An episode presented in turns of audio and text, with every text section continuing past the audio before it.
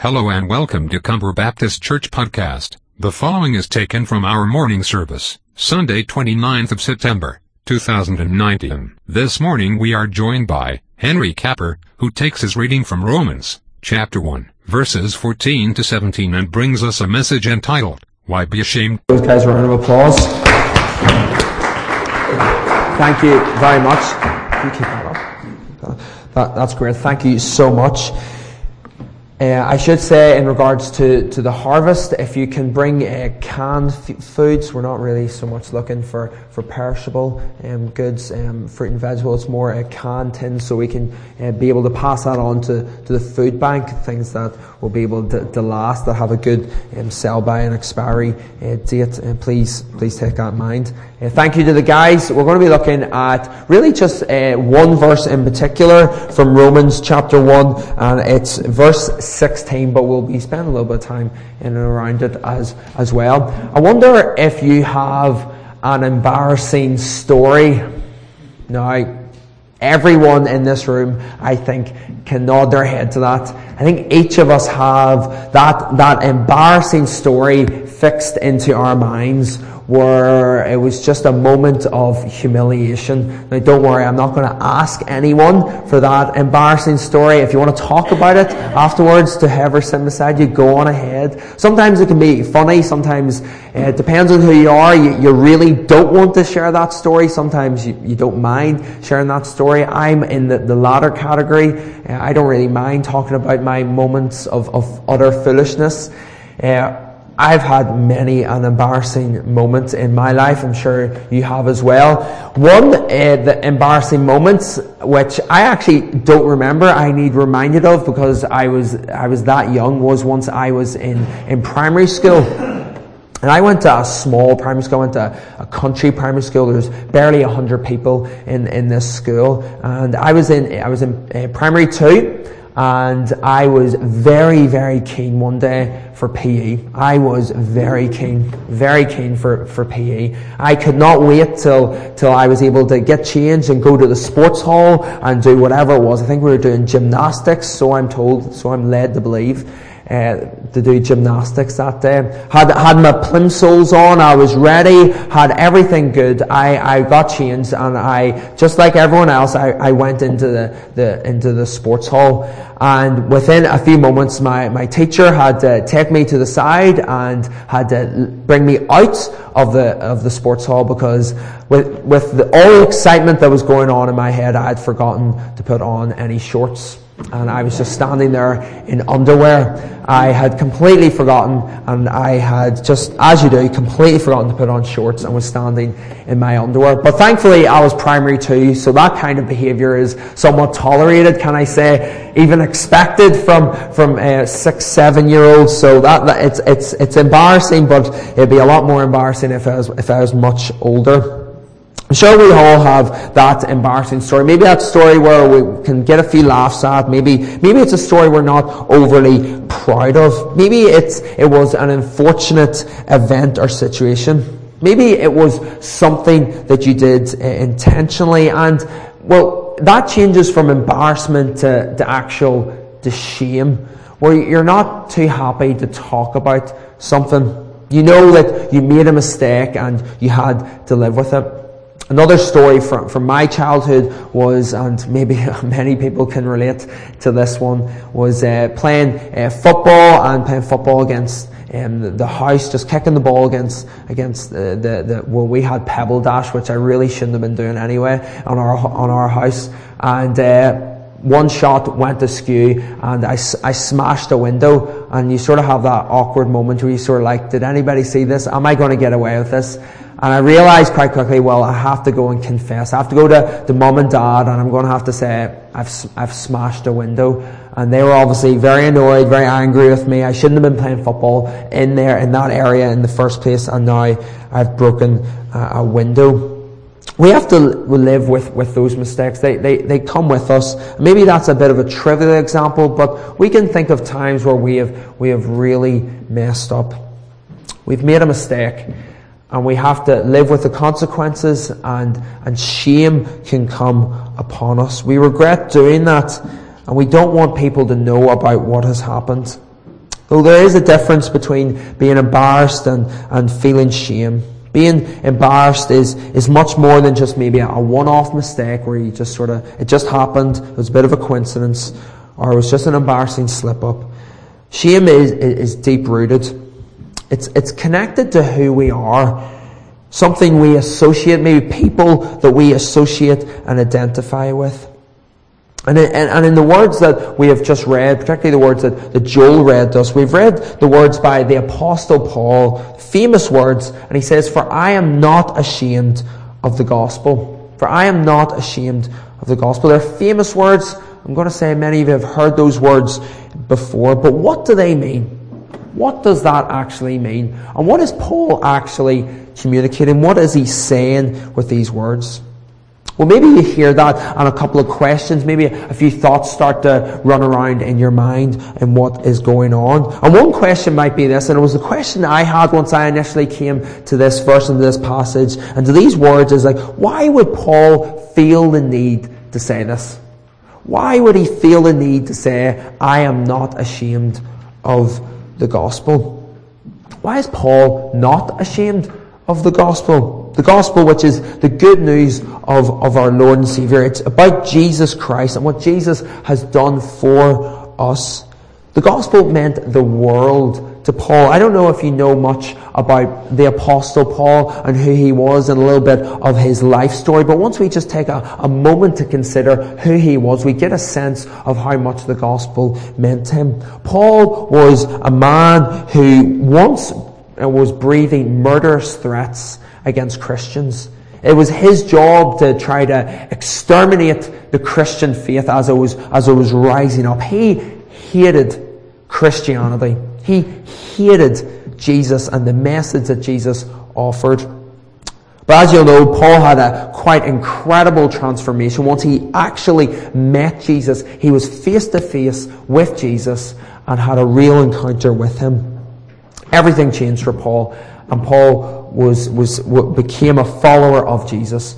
Once trying to stop Christianity, now he tries to, to bring it up and try to rise it up. And we owe Paul so much gratitude as he, as he writes so much of the, the New Testament. And he writes this book that we have in the book of Romans. Paul would become really the first missionary and maybe the greatest missionary ever. Paul felt the need to share this, to say this statement, because he knew that the gospel, though, it, though it, it's, it's good news, has the power to change and transform. It transformed his life. But he also knew that the gospel could offend. The, the gospel offended him. He hated it. He had no time for it. He wanted to stop it. He didn't want this people knowing about this or hearing about it. He knew full well from first-hand experience that the gospel, the good news of Jesus, can offend people. And we all know that to be true today. Paul, Paul never lived an easy life. He didn't become a Christian and he lived his best life now. He had a very difficult life. Wasn't easy or comfortable. He was often shamed. He was ridiculed. He was abused. He was imprisoned and, and so much more. And the reason why he did all those experiences came upon him was because he shared the gospel. He talked about Jesus, went from place to place talking about Jesus. Paul felt the need to share the gospel because he knew it was the power of God unto salvation, as our verse says. People needed to hear it because people were dying in their sin. Paul believed that this was God's message to the world and it was his job to share it. So we get a little sense of well the, the, the earnestness of Paul in, in verse and just the magnitude of why and the weight of what he wants to share with us. In, in, in regards to his own responsibility, in verse 14, he, he is under ob- obligation. In verse 15 we read that he's eager, he has a real desire to share the gospel. And then as we have focused on verse 16, he is not ashamed. He has an obligation, he is eager, and then he is not ashamed of this gospel. And as we, as we read verse 14, 15, and 16, we see those little things. Obligation, he has an obligation to share the gospel. He has desire and eagerness, and he's not ashamed. Well, the natural question is, is that us? Can we answer those questions accordingly? Do we feel the obligation to share the gospel? Are we eager? Do we have a motivation to share it? And a difficult question to ask our hearts is this Are we ashamed of it? Sharing the gospel, talking about Jesus, for Christians, it's, it's not an optional extra. It's not just for the, the pastors or for the, the church leaders. It's, it's the whole church. It's for the whole church. Do we really want to share it? Do we have a, an eagerness? Is there, is there a deep rooted motivation within our hearts to talk about Jesus? Or do we sort of just leave that for maybe like particular events or just when it feels comfortable or whenever the stars align and a conversation comes about? Do we have a real eagerness to talk about Jesus?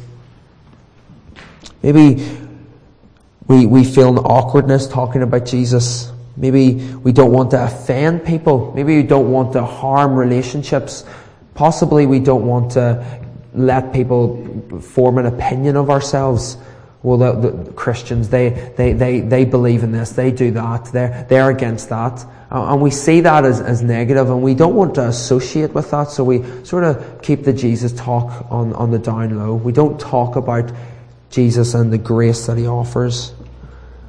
What I, what I want to share and what I want to finish with in, in this brief time together is, well, how do we, how do we overcome this? How do we over, how do we, how do we overcome shame? How do we feel this obligation? And how do we become eager? But focus primarily on how do we overcome the possibility of becoming ashamed of the gospel? Well, the solution to the problem is actually really uh, quite simple. And what Paul points us to is the very reason and the very the, the very center of what shames him, and it's the gospel. That's the solution to this conundrum.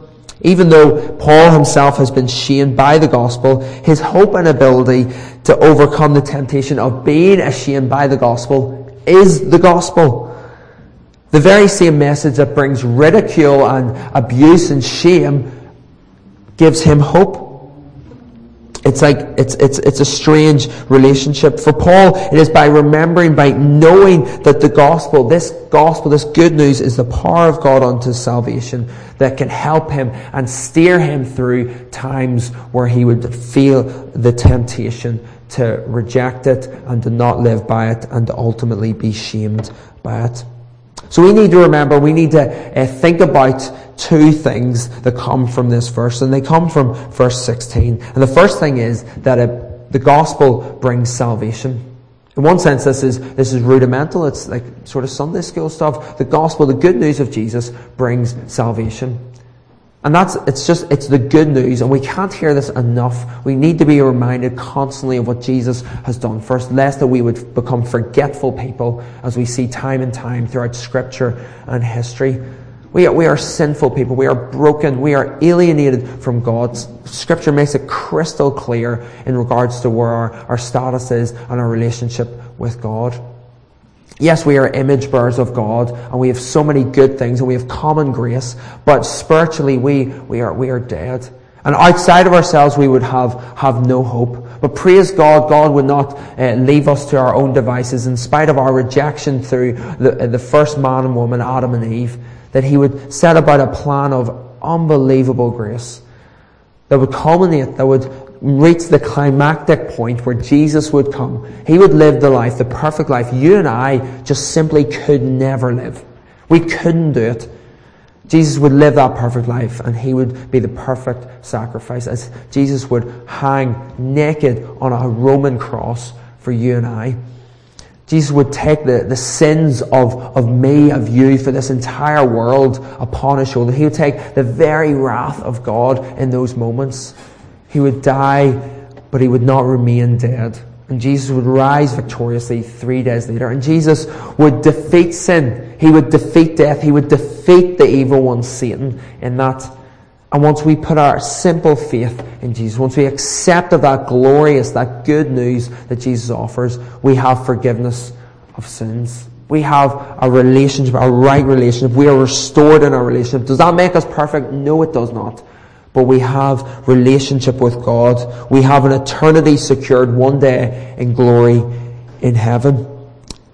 The good news brings salvation, and that's just a snippet of it. There's just so much more that could be said. But the second thing that Paul says is that it is for everyone. As Joel read, it's for the Jew and then for the Gentile. That's basically saying it's universal. It's for every single person. The powerful gospel which brings about salvation, it's not limited. It's for everyone. It's not confined to, to a particular people group. It's not confined to a particular place or even a particular period in history. It's for everyone. It is universal and it's for us. And it's for our entire world. It's for our families. It's for our friends. It's for our loved ones. It's for the people we don't see eye to eye with. It's for the people that we love and treasure with. Gospel is for everyone.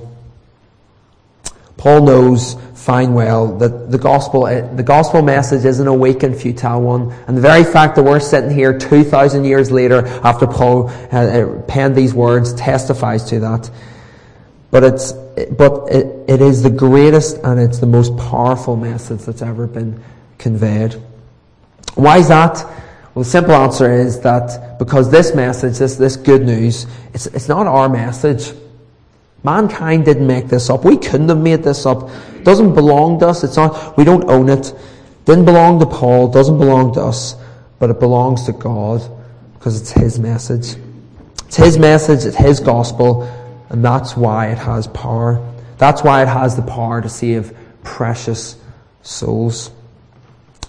So if you're, you're a Christian uh, this morning, this, this, this should all bring freedom to us once we hear this. Shouldn't bring us shame upon our shoulders once we think of the, the, the obligation, the desire to share Jesus with other people. Shouldn't bring shame on us, but it should, it should liberate us when we realize that, that all that we have considered in these few moments this morning, once we truly uh, believe it, We'll not focus on, on other people or maybe what they have to say to us or what they may think about it or the impact it may have on our relationships or potentially our career or our well-being. But we'll be encouraged that, that we have, we have God's message of salvation and that we will not be ashamed of the good news of the gospel, the good news of Jesus Christ. And we praise God because Jesus was not ashamed of any of us in this room as he would willingly die on a cross on our behalf.